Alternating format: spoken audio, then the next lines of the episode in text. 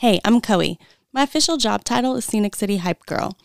I use my unique combination of marketing and P R skills, my love for travel, and my passion for this city to turn Chattanooga, Tennessee into the place that you want to travel to. But this podcast isn't about me.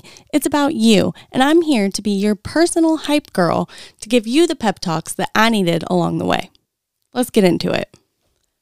It's frustrating when your friends, your family, your significant other, whoever, doesn't care about your business, isn't the first person to watch your YouTube channel, isn't the first person to comment on your new reel on Instagram, isn't the first person to read your book.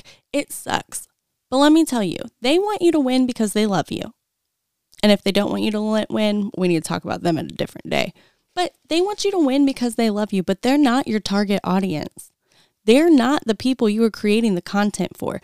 They are not the people that you are trying to get into your business to buy your stuff.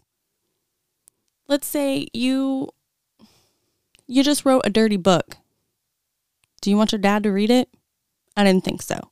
So it's not your target audience. So if they are not the first people looking at your stuff, if they are not the first people all about it, if they don't even watch your reels or your YouTube episodes, it doesn't matter.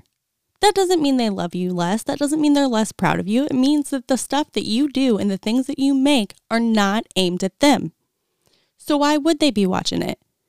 Okay, my My pep talk podcasts are not made for people who think that they are perfect, that they have no, they don't need any extra anything. They are not here. No, that didn't even make sense. My words don't even work right now.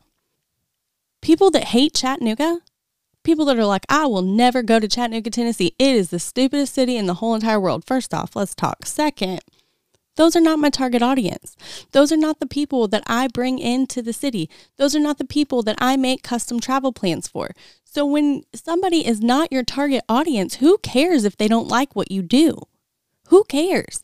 Yeah, it stings a little because it's your family or your friends, but it's not that they don't like you or they're not proud of what you're doing. That's not it at all. They're just not your target audience. Don't worry about it. And fun little bonus. When you stop thinking, oh crap, my grandma's going to listen to this, or dang, my dad's going to see this, or oh, my mom really hates it when I say shit, you do better at being you because you're not worried about being something that they'll be proud of. They're proud of you because they love you. Who cares if they're not your target target audience?